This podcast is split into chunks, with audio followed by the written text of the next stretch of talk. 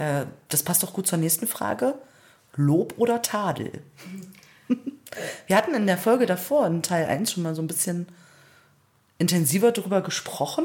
Da ging es auch um so einen ganz coolen Begriff, äh, positive Strafe und so weiter.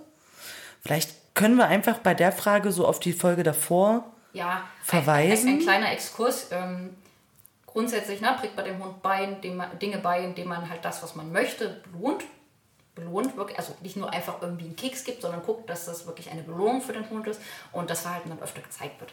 Ähm, Verhalten, das man, man, man, nicht möchte, kann man mit negativen Konsequenzen für den Hund belegen, sodass er das in Zukunft weniger häufig tut. Das nennt sich dann positive Strafe. Positive Strafe deswegen, weil ich was hinzufüge.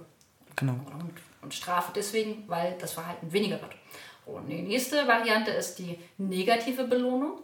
Da mache ich so lange Druck, also dem Hund in eine unangenehme Situation, bis er das zeigt, was, er, was ich sehen möchte und nehme den Druck dann weg. Das ist eine erleichternde Konsequenz. Und der Hund kriegt Druck und es wird dann alles wieder schön, wenn er das macht, was, er, was ich will.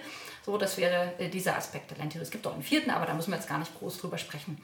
So, und jetzt gibt es unterschiedliche Ausrichtungen und Ideen der Hunderziehung, was ich wann verwenden darf.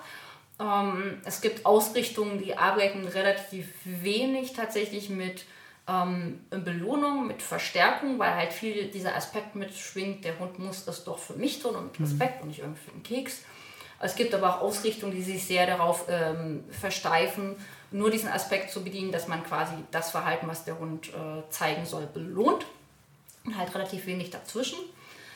Ja, und irgendwo in diesem ganzen Dschungel muss man sich dann zurechtfinden und sagen, okay, diesen Weg wähle ich.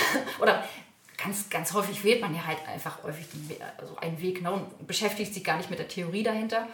Ähm, ja, aber die Frage ist halt auch zu welchen Anteilen. Ne? Lob, also Lob ist halt die Belohnung, Tadel ist die Strafe. So ganz, ganz ohne moralische Wertung.